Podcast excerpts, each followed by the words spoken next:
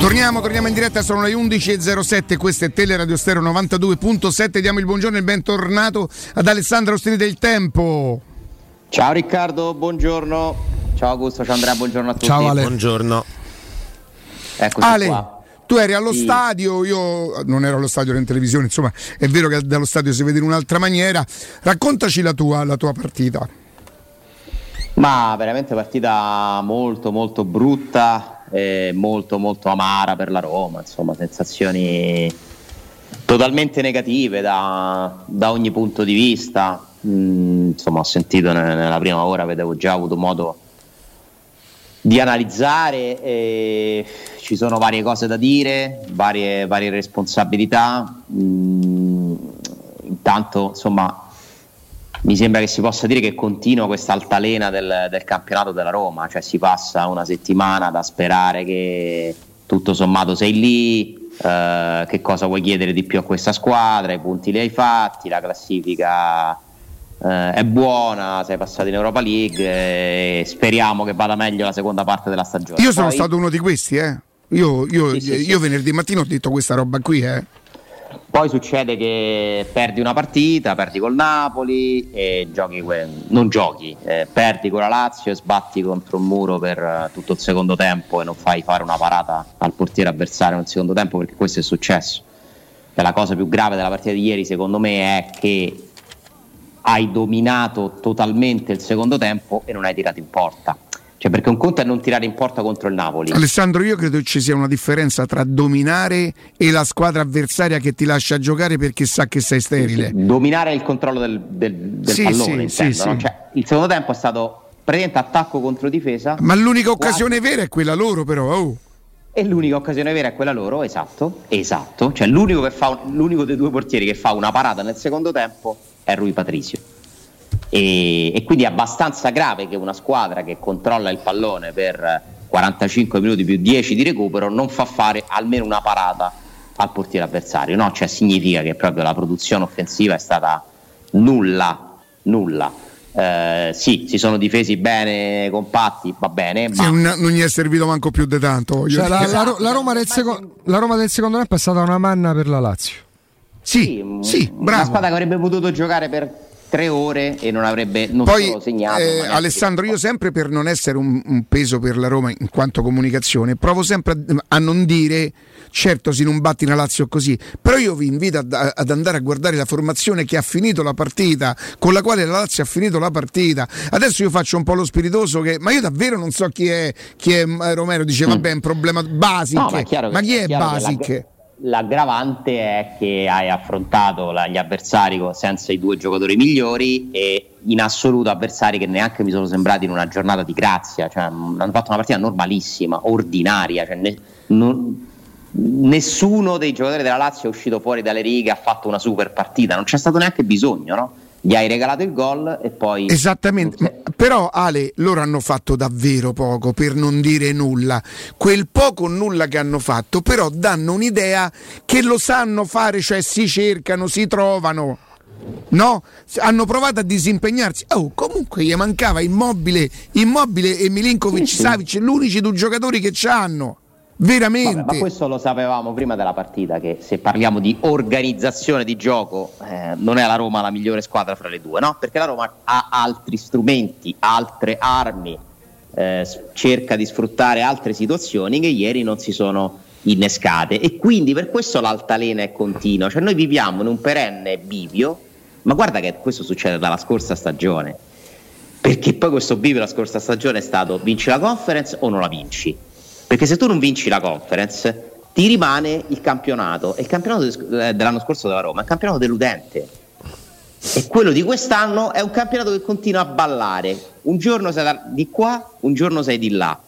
Vinci una partita, pensi che hai fatto il tuo, tutto sommato, dici vabbè dai, alla fine quello devo fare.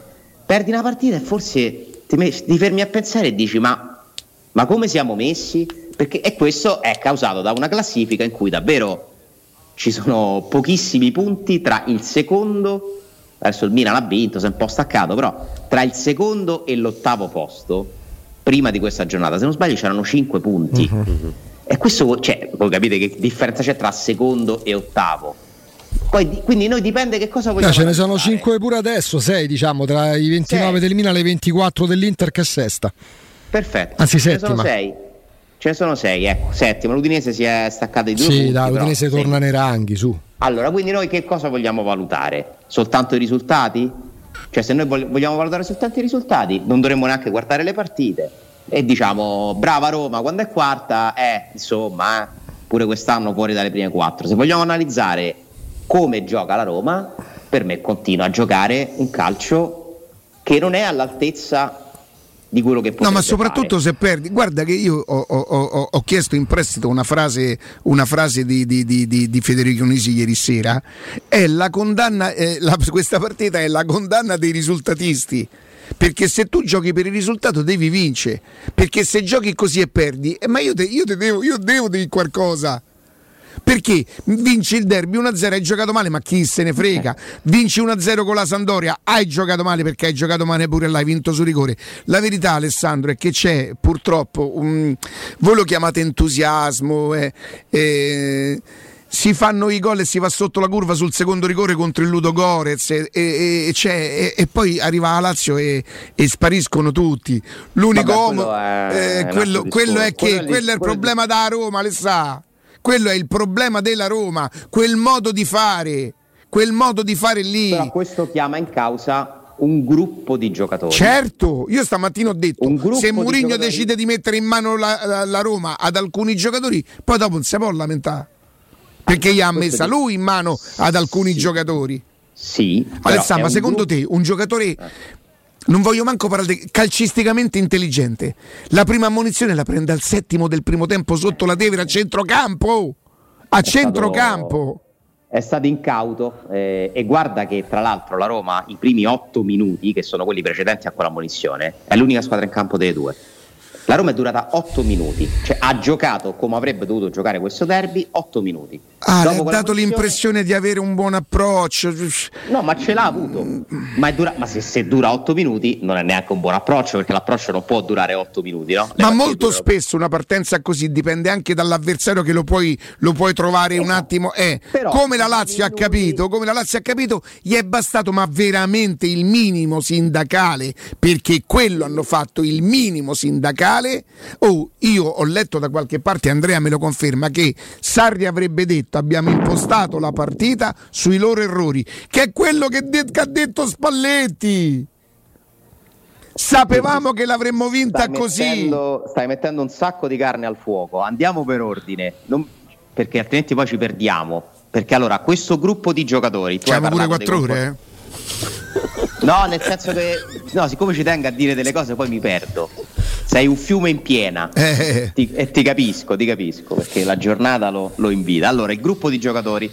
Ti ricordi che la settimana scorsa mi sembra abbiamo fatto una valutazione che ci sono 6-7 giocatori che sono gli stessi che giocano titolari nella Roma da 4 anni più o C'erano tutti in campo ieri sera.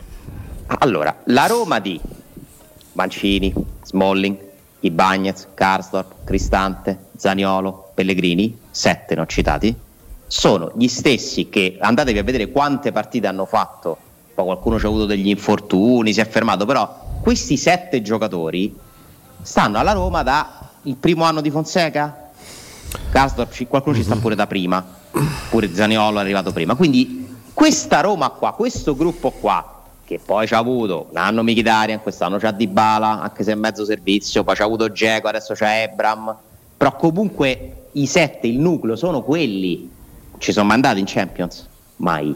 Non si sono mai qualificati. Allora questa però è un attenuante però, perdonami. E oggi, oggi se finisce il campionato non sono in Champions neanche questo. Però questa allora è, è un attenuante. No, questo vuol dire che l'analisi deve essere completa secondo me perché quando uno pensa che la Roma fa male solo per colpa di Murigno, secondo me sbaglia. Quando uno pensa che fa male solo per colpa dei giocatori e che Murigno non può fare niente, sbaglia ugualmente.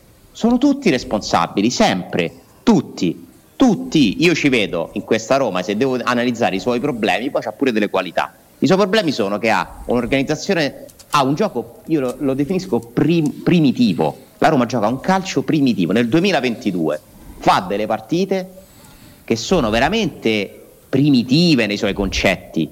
Cioè, siamo nel 2022, si, io vedo tanti giocare meglio e quindi vuol dire che si può fare meglio.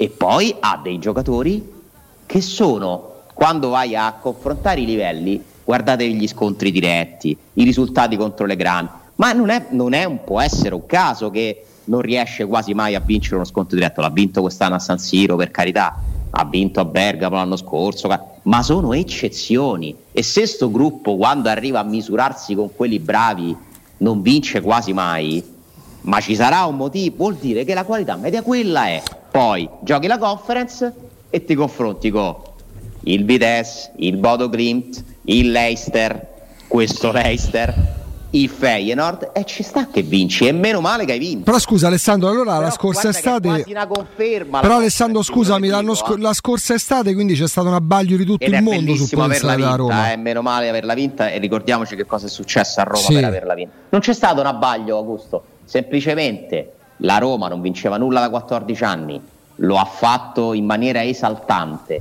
in Europa una competizione UEFA abituati a non vincere mai e quindi c'è stata una festa enorme. Però poi sempre col Feyenoord hai vinto. Sì, ma l'anno scorso io parlo dell'estate, parlo del mercato. Sesto sei arrivato. Ale, parlo del mercato, non dell'anno scorso. Il mercato hai comprato uno che ha giocato sette partite e si è fermato.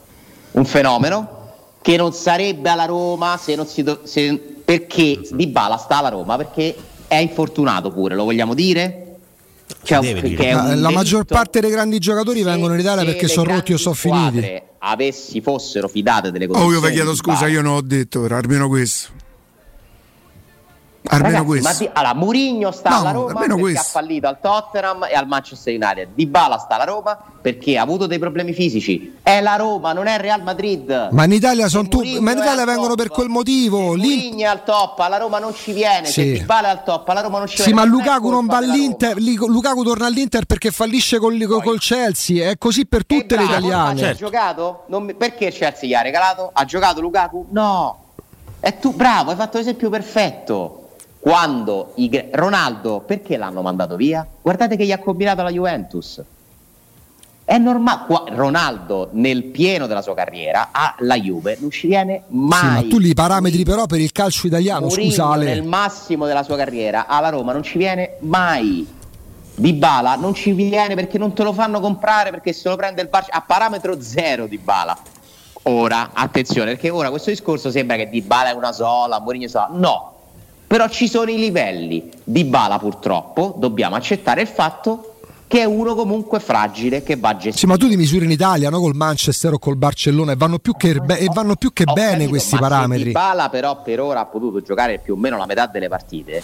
Eh, che ci devi fare? Cioè, puoi pure stare in, eh, in Inghilterra o in Francia, sempre ce l'hai avuto. Sfiga, sì, casualità, sì, ma fino a un certo punto. Perché quando un gioco Spinazzola è sfiga, no, L'ha detto pure ieri Mourinho su Pellegrini, è sfiga, no? Ci sono dei giocatori più soggetti di altri a infortuni. Di Bala è uno di questi. Wijnaldum è in casa a parte.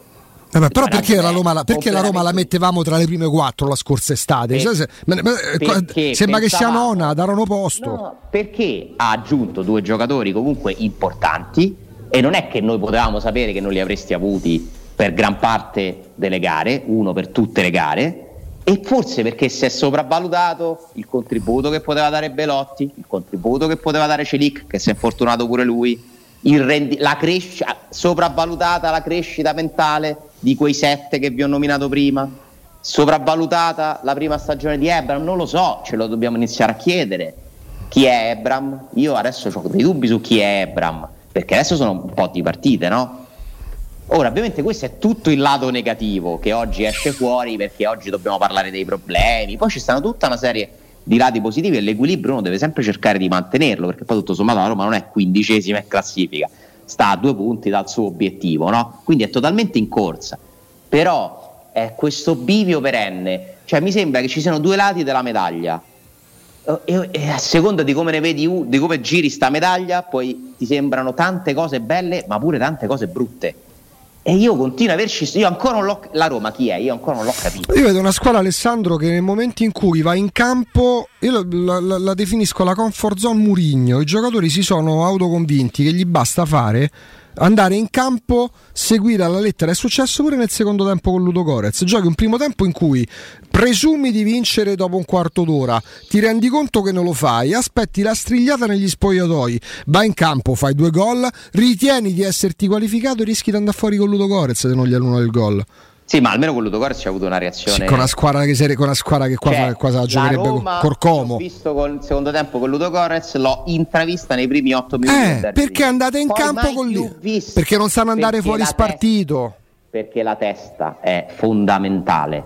E ieri non hai trovato una chiave psicologica per reagire a una cosa che ti sei fatto da solo. Perché la Roma ieri ha preso un pugnale e se l'è piantato nello sterno da sola. Perché voi avevate l'impressione che la Lazio fosse, fosse avvicinata alla possibilità. Ma quando mai? La Lazio non insegnava mai nulla per vincere. Poi nulla. chiederò ai tattici, vi ascolterò con Ubaldo, ascolterò Riccardo.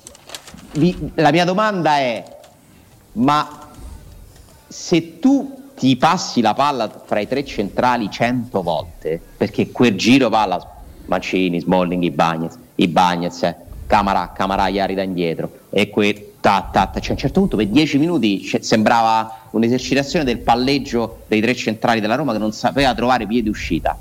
Aumentando il numero di palloni che devono toccare i difensori, aumenti i rischi statisticamente ci sta? Poi Bagnes fa una roba incredibile, incredibile, ma i Bagnes ricordiamoci sempre che è un destro che gioca centro-sinistra e aveva già dovuto fare due uscite dando palla a Zareschi in cui avevo tremato. Eh, Alessandro, lì... siamo andati a rivedere l'azione. Rui Patrizio gli tocca la palla e con il braccio teso gli indica di calciarla verso Zaleschi. È lui che pensa di fare una cosa che credo proprio non, non, avrebbe dovuto farla, ma che nel momento in cui decide di farla la fa sbagliata perché un conto è che te la sposti andando verso Mancini, ipotesi e lì eh, Pedro può crederci quanto ti pare, ma deve fare un passo in più per arrivare. Lui invece la porta dritto per dritto, quindi la porta verso Pedro. Lui fa una cosa scriteriata. Secondo me, in alcuni casi, per la postura il fatto che lui gioca a sinistra essendo un destro, eh, può, essere, può, essere, una, un attenuante anche una giustificazione. Quello che fa ieri sera è calcisticamente, poi potremmo dire, ma succede, sì, certo. è ingiustificabile e siccome purtroppo il ragazzo tende ad avere queste disattenzioni. Quante volte abbiamo detto per giocare deve stare al 105 perché se arriva al 95% già perde qualcosa. Ecco, io credo che noi, i tifosi della Roma in genere, quando ero tifoso io, ai miei tempi, quando andavo io allo stadio, mai avrebbero perdonato un giocatore del che ti ha impiccato derby. Questo ti ha impiccato due derby. Poi possiamo dire la Roma ha perso per colpa di, di, di, di, di Bagnez, per colpa di Bagnez no, per causa di Bagnez sì perché se no quella partita contro i scarsi ignudi, perché la Lazio che ho visto ieri sera è scarsi ignudo contro i Fuffaroli, eh, finiva 0-0 proprio per mancanza. Nel, nel, pugilato l'arbitro avrebbe sospeso l'incontro non, per il non contest. Per noia. Sì, per noia, però perché? Perché dopo sei mesi qua a Roma e Bagnez è stato spacciato per Ardair. Ecco e sono quattro anni che fa queste stupidaggini. Sì, ma non è, solo, non è solo sui no, Bagnez, no, no, è su Mancini, sì, adesso, è, è, su Pellegrini, adesso, è su, è su, è su tanti Bagnez, giocatori. Su Ebram. Voi continuate a dirmi che Ebram è un altro giocatore. Secondo me Ebram segna meno dell'anno scorso. Il giocatore, fidatevi, è più o meno lo stesso. È più o meno lo stesso. Poi, però, l'anno scorso, l'anno scorso 17 gol in campionato, sì. eh, Caputo ne ha fatti 12, eh, Beto ne ha fatti 15, sì, hanno sì. segnato un po' tutti, però 17 gol in campionato sono un numero per uno soprattutto che viene per il primo fatti 27 L'anno prima, in sei mesi, eh, Borca Maioral aveva fatto 17 gol, non tutti in campionato, ma nella seconda parte di stagione aveva segnato tanto in Europa League pure Borca Maioral. Cioè, mh, mm, sì, noi ci mettiamo sicuramente del nostro, noi ci mettiamo del nostro nell'enfasi, però un giocatore che segna 17 gol, come fai a non dargli il giusto match? Anzi, 27 in totale, tra le altre cose. Ma Ebram è lo stesso giocatore dell'anno scorso, solo che siccome gli attaccanti si valutano col numero dei gol, l'anno scorso ci ha riempito proprio a tutti no, però ha riempito gli occhi a molte persone. Però, il confronto Alessandro era con i Bagnets, allora Ebram sta facendo non male, malissimo sono tre mesi. I Bagnets sono cinque anni che questi errori li fa sempre. Li faceva con Fonseca, li fa con Murigno. Sul centro-sinistra ci ha sempre giocato. Sì, però non era una Sì, pippa prima, non, è- cioè, non- non era un fenomeno smesso prima e non è, un- dei non giocatori è della scarso Roma adesso, ma come tutti. È un giocatore scarso. La Roma ha una buona qualità media. La domanda è: questa qualità media basta per andare in Champions? La risposta delle classifiche dei campionati in cui questi sette giocatori più gli altri che sono ruotati hanno giocato è no. Ale, se hai una partite- squadra di campioni, puoi anche non affidarti al gioco. Perché ti affiderai ai Dybala, a- agli Wijnaldum, ai Pellegrini, i giocatori di qualità.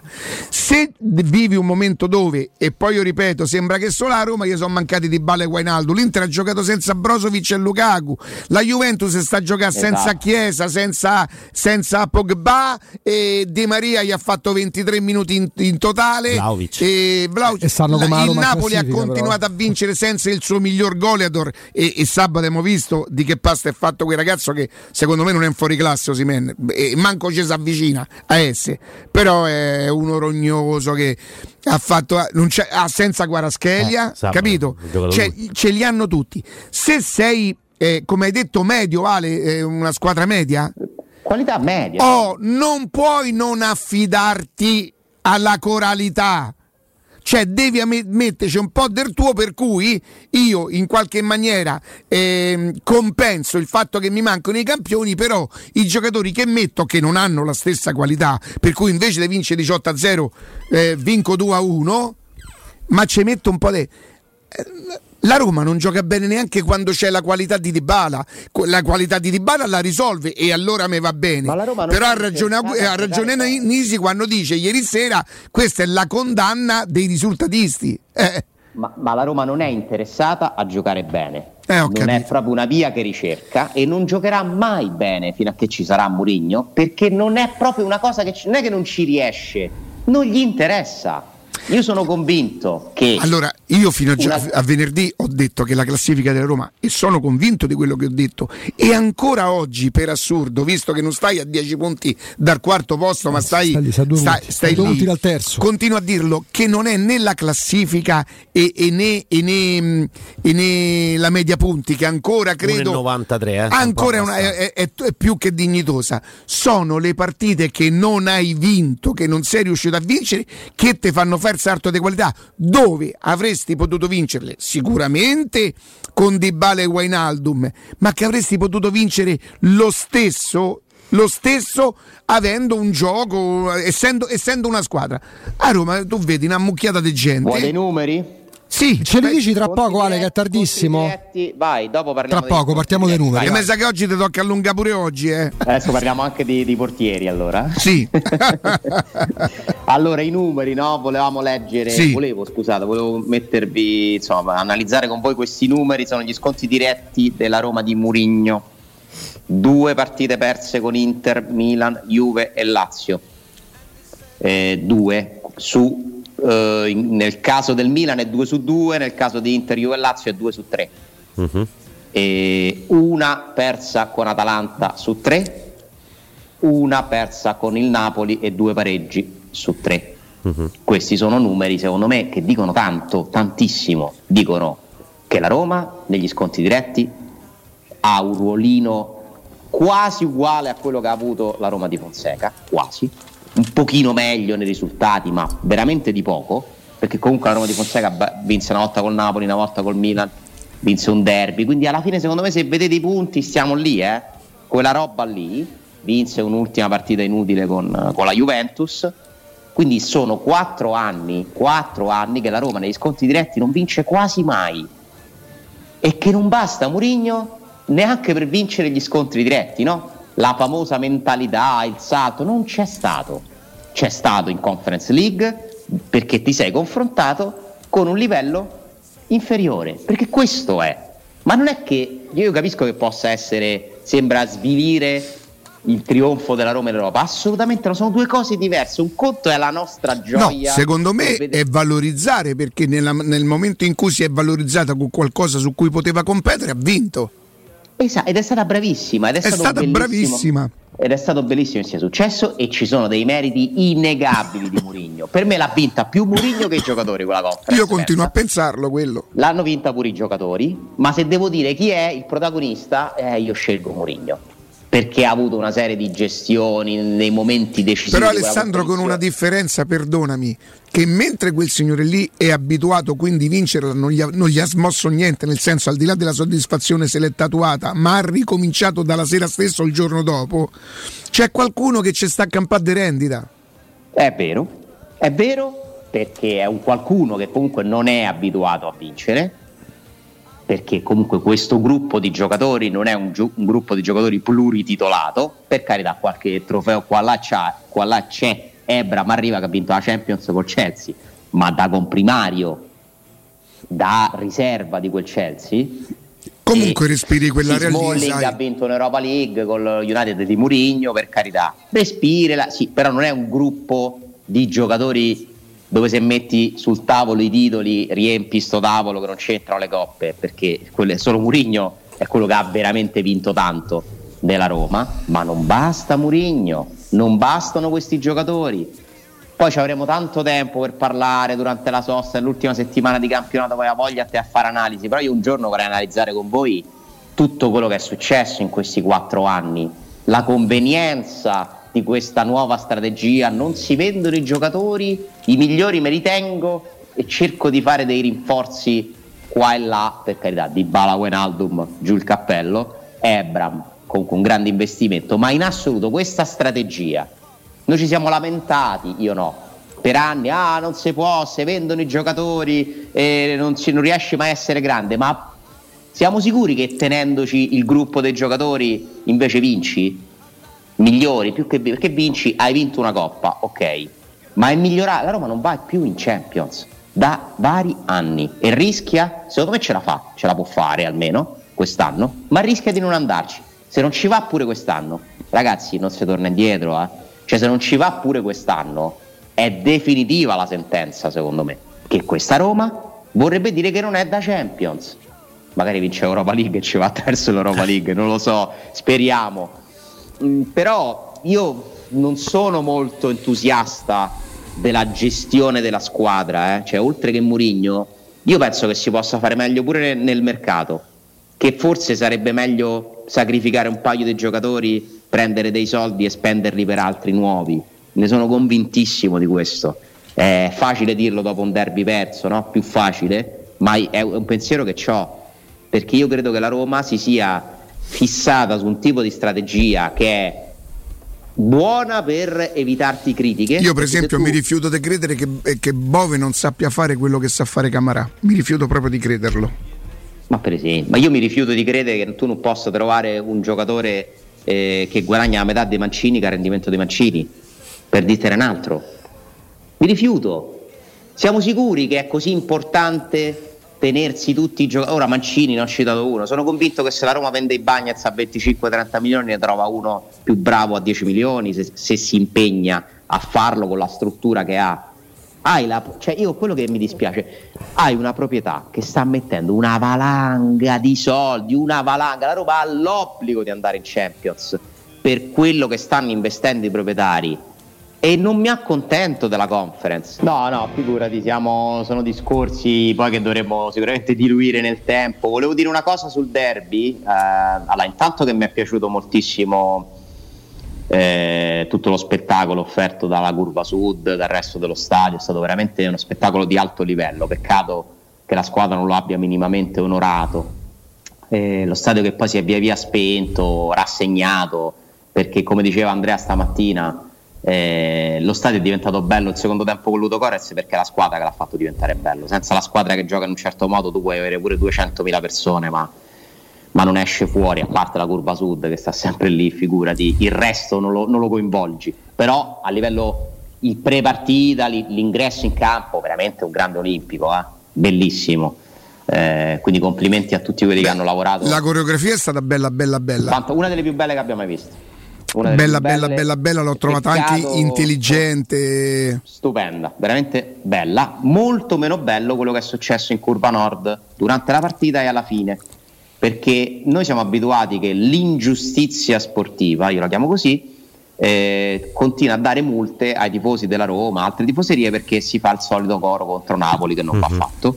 Io adesso voglio vedere che succede dopo una partita in cui è stato fatto un coro antisemita per quattro volte, tre durante la partita e uno alla fine, canta con i giocatori della Lazio che hanno festeggiato sulle note di un coro antisemita sotto la curva. Non hanno responsabilità, secondo me, i giocatori, se non magari un po' di ingenuità. Non credo che sapessero il testo di quel coro, spero di no, penso di no, però voglio vedere se l'ingiustizia sportiva quantomeno sanziona anche questo comportamento. Tu pensi che qualche giocatore italiano, romano della Lazio non, non- non conosca il, il significato dei cori? Non lo so, quasi non lo voglio sapere. eh, ah, ecco, è diverso, è Non lo diverso. voglio neanche sapere, però so che è stato fatto e che siccome è brutto fare le cose contro i napoletani, è orrendo fare le cose. Io ritengo che sia grave fare le cose contro brutto, fare le cose, la discriminazione territoriale, eh, la discriminazione razziale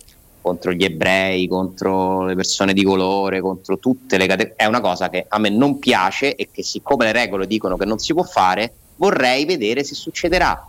Ma quello dipende da una cosa, li conoscono gli ispettori federali i cori? O- oppure ormai ne ascoltano solo uno? Come gli arbitri A che non guardano le partite, uguale. Non è una questione. lo Eh, Alessandro, eh, Sì. un, un ragazzo di curva mi dice attenzione perché anche noi abbiamo rischiato o rischiamo qualcosina. Ora io non dico, lui me lo dice che cosa, poi chiedo ad Andrea in privato Sì. se è vero, se lui l'ha ascoltato, ma non lo dico, non lo dico Sì, ma al è, microfono è una cosa secondo me diversa, però eh, poi ne parliamo. Se fosse stato fatto dall'altra curva deve essere sanzionato ugualmente, non, non è una questione di chi lo fa, ma su una cosa abbiamo certezza, c'è anche un video girato dalla curva molto chiaro, poi siccome Mm. tanto in Italia le cose si fanno se diventano mediatiche, vediamo se questo video è arrivato, se hanno segnato, anche se poi tu non puoi usare i video in teoria per... Cioè, fanno un po' come gli pare. Sono curioso di vedere quello che decideranno. Il video è arrivato per forza perché è su, su diversi siti di informazione, quindi il video è a disposizione di tutti. È un Eh, caso poi- mediatico ed è una roba che secondo me fa fare una figuraccia ai giocatori, probabilmente, spero, ignari di quello che è successo, ma non è una bella cosa. eh.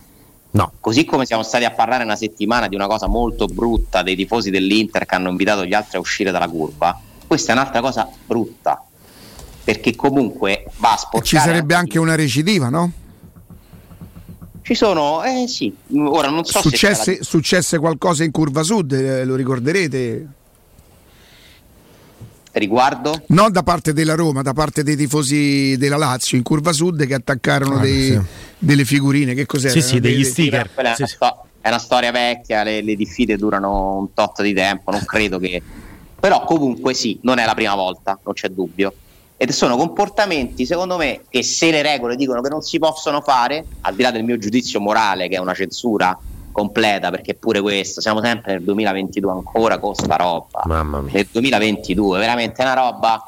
eh, oh, stavolta è contro gli ebrei, un'altra volta è contro quelli di gol. Basta, cioè veramente io non, non ne capisco il gusto. Eh, non credo che chi lo canti poi ci, ci- ci metta dentro chissà che eh, sto concetto che è goliardia. po- Io dico, siccome ormai tutte le partite sono comunque trasmesse in tv, ci sono i video, i social, tutto questo è amplificato. E se, ripeto, poi al di là del mio giudizio morale, ognuno è responsabile delle proprie azioni, ci mancherebbe. Se le regole dicono che non si può fare, mi aspetto che siccome la Roma paga le multe ogni volta che i suoi tifosi cantano i cori contro il Napoli, voglio vedere che succede questa volta. L'hanno capito il coro? I giocatori l'hanno capito? Lo sanno a com- cosa si sono si prestati? Penso di no. Mm. Ma io se fossi un giocatore mi vergognerei di aver fatto quella cosa se la capisco dopo. Perché comunque non è una bella cosa, no? Sono cascato in una cosa che magari non ho capito. Forse ci sarebbe anche da chiedere scusa a qualcuno che si è sentito toccato. Perché ci può pure stare quello. Poi nell'assurdità del tutto, Alessandro, io mi chiedo sempre come sia possibile.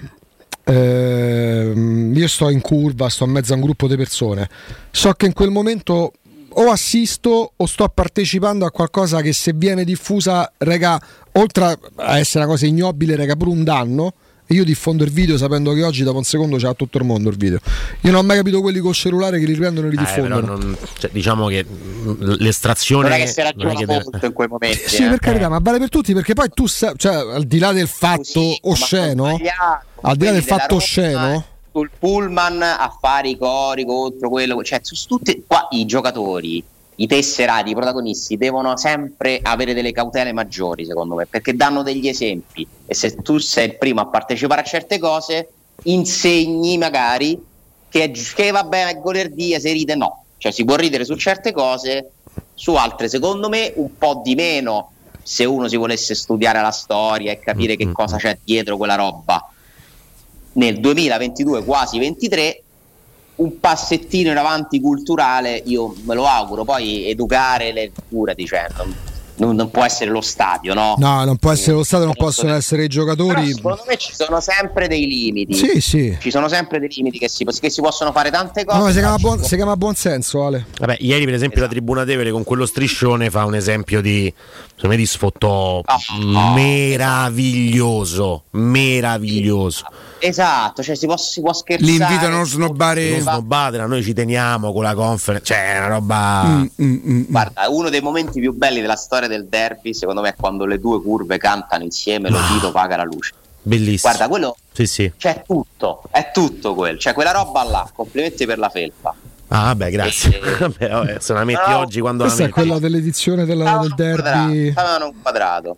Eh, io penso che il derby possa essere pure sta roba qua. Alessandro, Non- perdonami una cosa, eh, ma Karsdorp è andato direttamente negli spogliatoi? Sì, sì, sì. sì. Però non c'è stato il minimo accenno, cioè, mm, No, se è stato scritto questo, ma a Mourinho non è, non è stata fatta la domanda, non lo ha commentato. Mourinho è stato molto duro, secondo me, sugli attaccanti. Io non so con chi ce l'avesse di preciso. Mi viene da pensare che non lo ha nominato, ma che uno dei destinatari pot- possa essere Ebram, perché se lui dice eh, non, ehm, cioè lui parla della qualità che manca, però poi fa una, una certa distinzione perché Marco Juric nel post partita gli ha fatto una domanda sugli attaccanti eh, dice- chiedendo sì ok mancava di Bala Pellegrini è uscito ma Ebram e Zaniolo non possono, possono non c'entrano nel suo discorso. Non è una domanda legittima. Eh, certo. e lui lì insomma eh, parla di duelli persi C'è un momento, non so se si è notato dallo stadio, Ale, c'è stato un momento, credo al secondo o al terzo fuorigioco di Ebram su un botta batti e ribatti, sti palloni buttati in avanti, in cui lui rientrava in modo Leggi un po' il molto- telefono? In cui lui rientrava in molto molto pigro. perché ci sono collegato Murigno è impazzito. Beh, Murigno è impazzito sul terzo fuorigioco di Ebram eh. che rientrava proprio ciondolandosi, poi trascinandosi. male, male, male, male, male e sono tante troppe partite che comunque la sua prestazione è negativa. Poi io credo che in una partita così brutta noi non possiamo sapere come sarebbe andata senza l'errore di Bagnaz, che comunque c'è stato. Mhm. Mm, non, non si può sapere. I due episodi che la fanno girare sono quello e la traversa di Zagnolo. Zagnolo in questa partita c'ha una sorta di maledizione. È incredibile. Zagnolo non ha mai vinto un derby, ne ha persi tre, pareggiato uno quando gioca. L'anno scorso sta in panchina tutti i 90 minuti in quello vinto. Quarto palo ieri colpito in un derby. Eh, Reina gli fa l'anno scorso una parata incredibile, c'è qualcosa, non lo so, di maledetto nel rapporto. Poi magari un giorno si vede. Sai perché ci rimangono in mente questi episodi? Perché sono solo episodi. Eh, certo, eh, Perché non so, perché non dici, sai, ha tirato in porta ieri Zagnolo 5 volte, in mezzo c'è stato un palo, però ci sono stati due pali, però c'è stato il gol, ti ricordi il gol? Noi ci ricordiamo dei pali eh, perché sono episodi proprio sparuti episodi. Quelli qua- che la- quando la Roma tira in porta. Inzaghi, ieri se fosse stato ancora lui l'allenatore avrebbe detto non ricordo parate di Provedella Eh, Eh, infatti. ieri è stato poco da contestargli invece, mentre ne ricordiamo una di, di Rui Patrizio molto, molto desolante per me Roma-Napoli e Roma-Lazio sono state desolanti come prestazioni desol- perché sono state proprio quelle che hanno scoperchiato i tuoi limiti più di altre no? E aggiungo, aggiungo dei numeri ai tuoi, Ale. Primo tempo con la Juve, due tempi con eh, il Napoli, praticamente due tempi con la Lazio e fino al 35esimo, quindi quasi in tempo pure con l'Atalanta. Quanti tempi sono che la Roma non tira in porta? Cioè, dei, dei tempi interi, blocchi da 45 minuti in cui non Che fai non un tiro in porta, porta. non crossa C'è stata fondo, un'esagerazione crossa mai.